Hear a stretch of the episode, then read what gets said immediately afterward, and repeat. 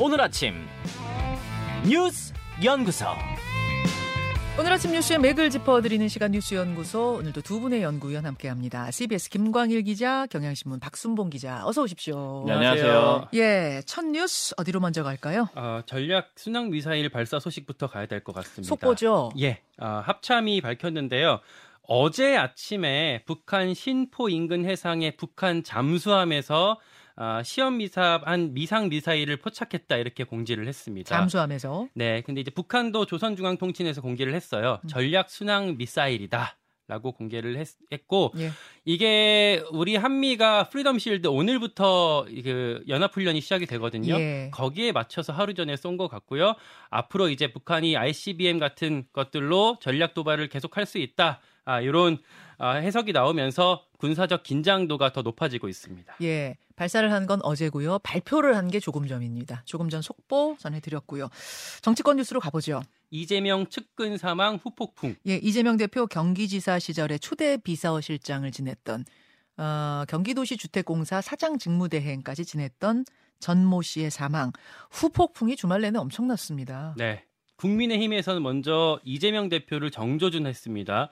패륜 정치다 이런 논평까지 나왔고요. 음, 특히 유서 내용을 계속 거론하고 있어요. 네.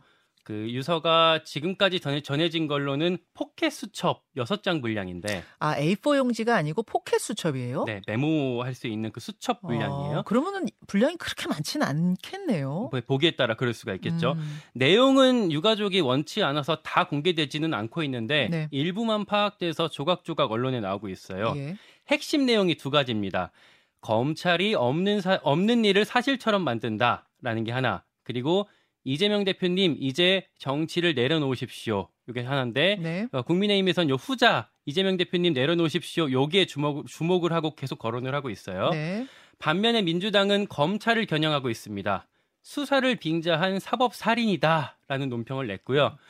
이재명 대표는 직접 조문을 갔습니다. 금요일 날. 음, 그 과거에 이재명 대표 관련 인물들 뭐 주변 인물들이 뭐 이전에 네 번 사망했다 이렇게 보도가 있었잖아요.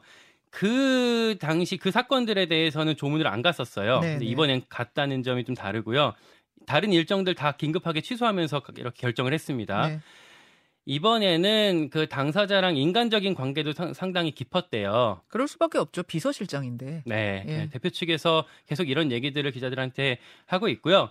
어, 재판 중 재판 중인 피고인들 입단속하는 데도 좀 필요했을 거다 이런 해석도 같이 나오고 있습니다. 음. 예전에 뭐 김문기 모른다고 했다가 유동규가 이제 뭐 이것 이걸 계기로 내가 어, 변심했다. 예 변심했다 네, 이런 네. 얘기를 하고 있으니까 어, 그런 점에서도 같이 필요했을 거라는 해석이 같이 나오고 있습니다. 예, 비명계 움직임도 분주했죠. 네, 주말에 뭐 따로 회의를 하거나 그러진 않았는데 반발하는 목소리가 공개적으로 나왔어요. 제일 센 게 윤영찬 의원이었습니다. 네. 여기는 뭐 이제 찐 이낙연계, 뭐 이낙연 대- 전 대표랑 같이 동아일보 기자도 같이 했을 정도로 어, 찐 이낙연계라고 할 수 있는데 청와대 수석 출신. 그렇죠.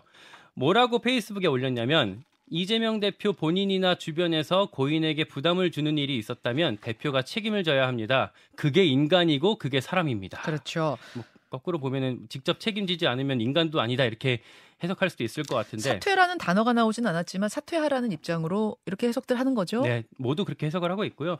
다만 이번 일 하나로 당내 여론이 다 뒤집힐 것 같지는 않아요. 네. 어제 제가 비명계 여론을 주도하고 있는 한 의원한테 물어봤는데 아직 임계점이 오지는 않았다라고 하더라고요. 음, 그 이유는 의원들은 좀 상, 당수 좀 넘어갔지만 민주당 지지자 80%가 이재명 체제를 바라는 입장이다. 아, 어, 만약에 이들 중에 한 5%만 이탈하더라도 나중에 정말 총선에 갔을 때 수도권 같은 경우에는 뭐 수백 표, 수천 표로 뒤집어질 수 있잖아요. 음, 그러다 보니까 이들을 우려해서 어, 총선의 빨간불을 우려해서 어, 아직 의원들도 다 이렇게 어, 뭐 공개적으로 반발하기는 어렵다 이런 얘기를 하고 있더라고요. 자, 박순봉 기자. 네. 예, 주목해 볼 부분. 이제 방금 말씀을 해주신 부분이랑 좀 연결이 되는데 이게 이번 사건이 미치는 영향이 결정타 혹은 트리거까지는 좀 되기가 어렵다. 이게 좀 비명계 쪽에서도 나오는 목소리 같아요. 음, 왜냐하면 상황을 보면은 목요일 밤에 측근 사망 소식이 전해졌고 네. 금요일에는 이제 비명계도 조용히 있었습니다. 예. 그때 이재명 대표가 수습 내지는 입장을 좀 발표하는 그런 상황이었고 토요일에 이제 윤영찬 의원이 얘기를 하는 거고 일요일에 김혜영 전 의원이 또 얘기를 하고 이렇게 한 건 한건 그렇죠. 이렇게 얘기들이 나온 거죠. 예, 예. 이제 이런 상황들을 봤을 때는 이게 공개 목소리가 워낙 좀 강하게 표현이 되고 이제 언론들은 또 집중해서 보도를 하는 경향이 있어서 크게 보이긴 하지만 한 명 한 명 토요일에 일요일에 각각 한 명 한 명 정도 얘기를 한 거예요. 그러니까 이제 아주 강하게 반발했다라고는 좀 보기가 어렵고 실제로 이제 민주당 관계자랑 좀 얘기를 해보니까 네. 이게 수면 아래서 그 소위 말한 이제 예전에도 몇 번 전해드렸지만 숫자를 정확히 나누긴 그렇지만 예를 들어 친명계 코어 그다음에 비명계 코어가 예를 들어 40, 40명이고 네. 중간에 한 100명이 있다.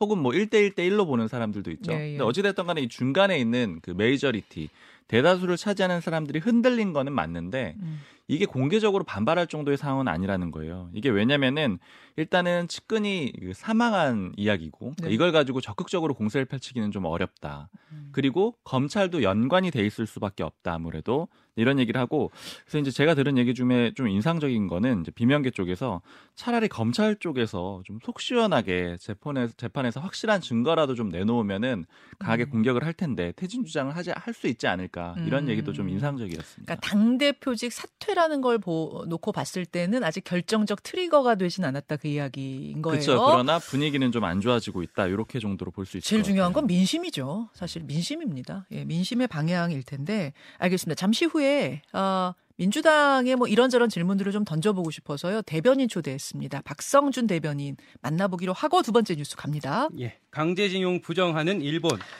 아, 김대중 오부치 전원 계승하겠다라더니 라더니 또 강제징용을 부정하는 발언이 나왔어요. 예상대로였습니다. 하야시 외무상이 일본 의회에서 발언을 했는데요. 강제 노동, 그러니까 관련 질문이 나왔을 때 강제 노동은 해당하지 않는다. 강제 노동이라고 표현하는 건 적절하지 않다고 생각한다. 이렇게 얘기를 했어요. 네. 뭐 이런 어떤 취지의 발언이 새로운 얘기는 아닌데 강제징용 자체를 사실상 부정하는 발언이 나와서 그러니까 어 이게 이 발언 자체가 우리한테는 주말에 알려졌지만 지난주 목요일 날 나온 거였거든요. 네네. 그러니까 우리가 강제동원 해법을 발표한 지 사흘 만에 이런 입장이 나온 겁니다. 음. 그래서 일본의 어, 어떤 그 지금의 그 상황을 좀 보여준다고 할 수가 있겠고 그러다 보니까 우리 대통령실에도 발등에 불이 떨어졌습니다. 네. 국내 여론도 워낙에 지금 안 좋은데 일본까지 이렇게 안 도와주고 있잖아요. 그렇죠. 여론전으로 좀 돌파 돌파하려고 하고 있습니다. 어제 대통령실에서 그 유튜브 쇼츠 하나를 올렸어요. 짧은 영상 하나 올렸죠. 예. 그 윤석열 대통령이 뭐 결단을 내린 거다 이렇게 지금 국무회의에서 말했던 걸 편집해서 올렸고요. 예. 그 앞에 CG로 그 컴퓨터 그래픽으로 그 대통령 집무실 명패 그 The buck stops here 그 저번에 바이든 대통령이 방한할 때 선물했던 그 글귀를 CG로 올렸어요. 그게 모든 책임은 내가 진다 이런 내용이잖아요. 네. 그런 방식으로 이제 내가 너 다 책임질 테니 따라와 이런 그 메시지를 계속 내면서 여론전을 좀 돌파하려고 하고 있고요. 당장의 관심은 목요일 날 한일 정상회담이 있거든요. 네. 어, 요, 요 때로 좀 이목이 쏠리고 있는데 네. 과거사 관련해서는 일본에서도 뭐더 더 특별히 뭐가 나올 것 같지는 않아요. 음. 그 기시다 총리가 뭐 역대 일본 내각의 입장을 계승한다 이 정도 얘기를 할 거라고 일본 그 외신에서 보도가 나오고 있거든요. 대신에 윤석열 기시다 선언이 나올 수 있다 이런 보도도 있습니다. 돌파구가 될 것이냐 음. 그 정상회담이 혹은 더 어렵게 할 것이냐 뭐 이게 예, 관건인 것 같은데 박순봉 기자 어떻게 보세요? 일단 여권에서는 사실은 이제 수면 아래서는 굉장히 좀 기대감을 많이 가지고 있어요. 그러니까 어. 일본과의 관계에 대해서 일종의 대통령실은 성공의 추억 이런 것들을 좀 가지고 있는데 돌이켜 보면은 작년 9월에 유엔 총회가 있었고 네. 그때 일본하고 약식 결국 간담이 돼 버렸죠. 음, 우리 그렇죠. 정부에서는 뭐 정상회담이라고 표현을 했는데 결국 그쪽에서는 아니라고 했고 예. 쫓아가서 만나고 그때 이제 굴욕 외교다 이렇게 비판을 국내에서 많이 받았어요. 그렇죠. 근데 가- 다시 이제 두 2개월 지나가지고 작년 11월에 푸놈펜 이제 회담을 했었잖아요. 네. 한일 정상회담. 그때는 좀 평가가 좋았다라고 요- 용사는 좀 판단을 하고 있거든요. 음흠. 그때 여권 관계자가 무슨 얘기를 했냐면 9월에 굴욕 외교라고 했던 게 다 밑거름이 된 거 아니냐. 어, 그게 무슨 말일까요? 그때 이 우리가 좀 저자세로 나가는 그런 그림 때문에 이 기시다 총리 내지는 일본 쪽에서 굉장히 좋아했다라는 거예요. 왜냐하면 국내 정치에서 우위를 점했기 때문에. 아. 그래서 11월에 훨씬 잘해줬다라는 겁니다. 그러니까 어. 예를 들자면은 예정했던 그 회담 시간보다 훨씬 더 길어졌고 분위기도 훨씬 화기애애해졌다라는 거예요. 예. 그러니까 이런 이런 일종의 이 한번 먼저 양보를 하게 되면은 추가적으로 받을 수 있다 이런 판단을 갖고 있는 거고 음. 사실 이번에 그림도 마찬가지인 거죠. 강제징용 해법에 대해서도 우리가 전격적으로 양보하는 그림을 먼저 그리고 음. 그 다음에 저쪽에서 뭔가 내줄 거다 이런 판단을 하고 있는 거고 그렇게 판단을 하고 한 거다라는 거였는데 전략적인 거다라는 이야기였는데 일단 외무상에 강제징용은 없었다라는 발언이 한번 찬물을 끼얹었잖아요. 그렇죠. 이것을 정상회담으로 만회할 수 있을 것이냐.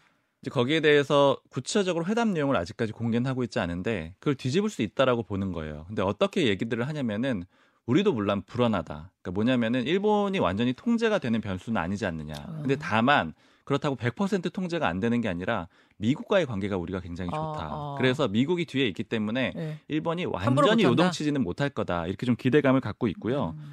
특히 이제 그 하는 얘기가 미국이 이번에 너무너무 좀 관계를 좀 적극적으로 하려고 한다. 그래요? 예, 사실 이번에 이제 그 의전 비서관 그만둔 거 가지고 제가 예. 좀 분위기를 물어보려고 했는데 어쨌든 공식적으로는 일신상의 이유라고만 얘기를 하고 있잖아요. 아, 지금 처음 들으시는 분들도 계실 텐데, 그러니까 대통령실에 비서관, 핵심 비서관이 그만두는 주말에 갑자기 그렇죠. 이제 의전이라는 게 특히 이 외교 일정에서 굉장히 중요하거든요. 음. 근데 이 의전 비서관이 그만둬서 이거 물어보는데 어쨌든 뭐 따로 들은 얘기도 있는데 여하튼 간에 그 용산 쪽에서 하는 얘기는 굉장히 지금 미국과의 관계가 좋은 과정에서 그냥 일어난 일이라고 생각을 해달라. 이제 이런 얘기도 좀 들었거든요. 음, 그러니까 미국에서 좀 적극적으로 우리를 대우하기 위해서 여러 가지 일정들을 준비하고 있다. 이런 기대감이 있어요. 예. 그러니까 요걸 바탕으로 일본과의 관계를 좀 좋게 할 수 있다. 이렇게 기대를 하고 있고 그다음에 또 하나 얘기하는 게 여권에서 국민의힘 주류 쪽에서 하는 얘기는 예.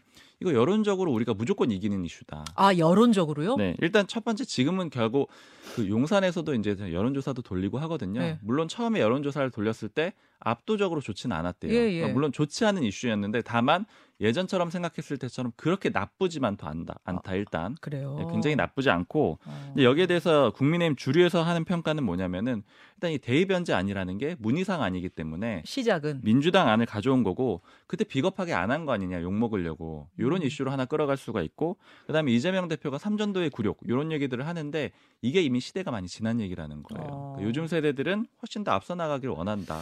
그러니까 대통령실에서 여론조사 계속 돌리고 있는데 여론이 그리 나쁘지 않게 점점 회복되고 좋은 있다. 건 아니었대요. 라고 음. 본다는 거예요. 자, 요 이야기 오늘 뉴스닥에 준비되어 있습니다. 마지막 이슈 가죠. 전의 전쟁 끝났다. SM 인수전 하이브가 갑자기 포기 선언을 하면서 카카오가 경영권 쥐는 걸로 끝났어요. 네. 주말 사이에 끝났어요. 그렇습니다. 지난번에 우리가 말씀드렸던 게 이제 카카오가 주당 15만 원에 사들이기 시작했다. 그리고 여기에 대해서 하이브가 판돈을 더 키우지 않을까라는 관측도 나온다까지 우리가 말씀드렸잖아요. 예, 예. 그래서 실제로 하이브가 18만 원까지 높일 거다라는 전망도 시장에서 나왔었거든요. 나왔어요. 근데 카카오가 먼저 선수를 쳤어요. 음. 하이브 측에 협상을 제안했대요. 어. 우리가 18만, 18만 원보다 더 비싸게 살 수도 있다. 아, 우리는 돈이 많아. 우리는 판돈 20만 원까지 걸 수도 있어라고 알려줬어요. 뭐 사우디 돈 이런 게 있으니까 1조 2천억까지 쓸 수가 있잖아요. 예. 그러니까 우리 이만큼이 있으니까 과시를 한 거예요. 그랬더니 이제 하이브가 이제 우리 포기하고 어, 인수 절차를 중단하기로 했습니다. 아, 이제 카카오랑 하이브가 대치한 게 한 한 달 정도가 됐는데 이게 마무리가 됐고요. 예. 아, 카카오가 SM 경영권을 쥐는 대신 하이브는 플랫폼 관련해서 협업을 하기로 해. 이렇게 그 정도로 됐습니다. 그러니까 협상을 한 거군요. 음, 어차피 그렇습니다. 그럼 하이브 입장에서는 계속 판돈 걸어봐봤자 아, 카카오 못 이기겠구나라는 생각을 하고 적당한 선에서 실리를 취했다 뭐 이렇게 보면 될까요? 그렇습니다.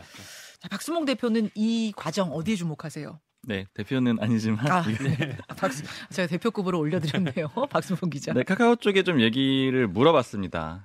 자, 물론 이제 승자 입장이라는 거 좀 전제하고 들으시면 좋을 것 같은데 네. 일단 기본적으로 계속 싸워보는 상황에서 원래 이제 그 양쪽 모두 IP를 원한 거잖아요. 지적 재산권. 예. 그러니까 양쪽 모두 새로운 길을 가고 싶었던 거예요. 근데 음. 카카오에서 하는 얘기는 뭐냐면 자신들은 대주주가 하이브든 아니든 전혀 상관이 없었다라는 거예요. 그냥 다만 우리는 플랫폼이 있고 IT 기술이 있으니까 예. 이 SM의 IP만 가지고 오면은 그럼 되는데 음. 하이브에서 자꾸 이걸 뒤집었다, 뭐 한다고 했다가 안 한다고 했다가 이런 식으로 뒤집었다라는 거고, 그래서 참전을 할 수밖에 없었고, 이런 과정에서 일종의 쩐의 전쟁이 벌어졌는데, 네. 이렇게 되면 이게 팬 비즈니스라는 그 기본적인 특성에 안 맞게 된다. 그러니까 음. 너무 과하게 싸우게 되면은 팬들이 등을 돌리게 되지 아, 않겠느냐. 그래서 일단 협상이라는 돌파구를 찾아야 했다. 저 이런 얘기들을 하고요. 예. 그리고 하이브 쪽도 이제 이건 카카오 쪽에서 추정하는 얘기인데 하이브 쪽도 어쨌든 다음 단계를 나가기 위해서는 다른 게 뭔가 돌파구가 필요했다라는 거예요. 왜냐하면 방탄 이후에 좀 뚜렷한 길이 보이지 않았기 때문에 BTS. 그래서 원하는 게 플랫폼인데 그건 우리가 가지고 있는 거다. 그래서 아. 이제 그건 협업을 해줄 수가 있다 이런 얘기들을 하더라고요. 그렇게 해서 이렇게 마무리가 됐습니다. SM 인수전. 자세한 이야기 나중에 한번 더 풀어보기로 하고요. 오늘 여기까지만 전하죠. 고맙습니다. 고맙습니다. 김현정의 뉴스쇼는 시청자 여러분의 참여를 기다립니다. 구독과 좋아요, 댓글 잊지 않으셨죠? 알림 설정을 해두시면 평일 아침 7시 20분 실시간 라이브도 참여하실 수 있습니다.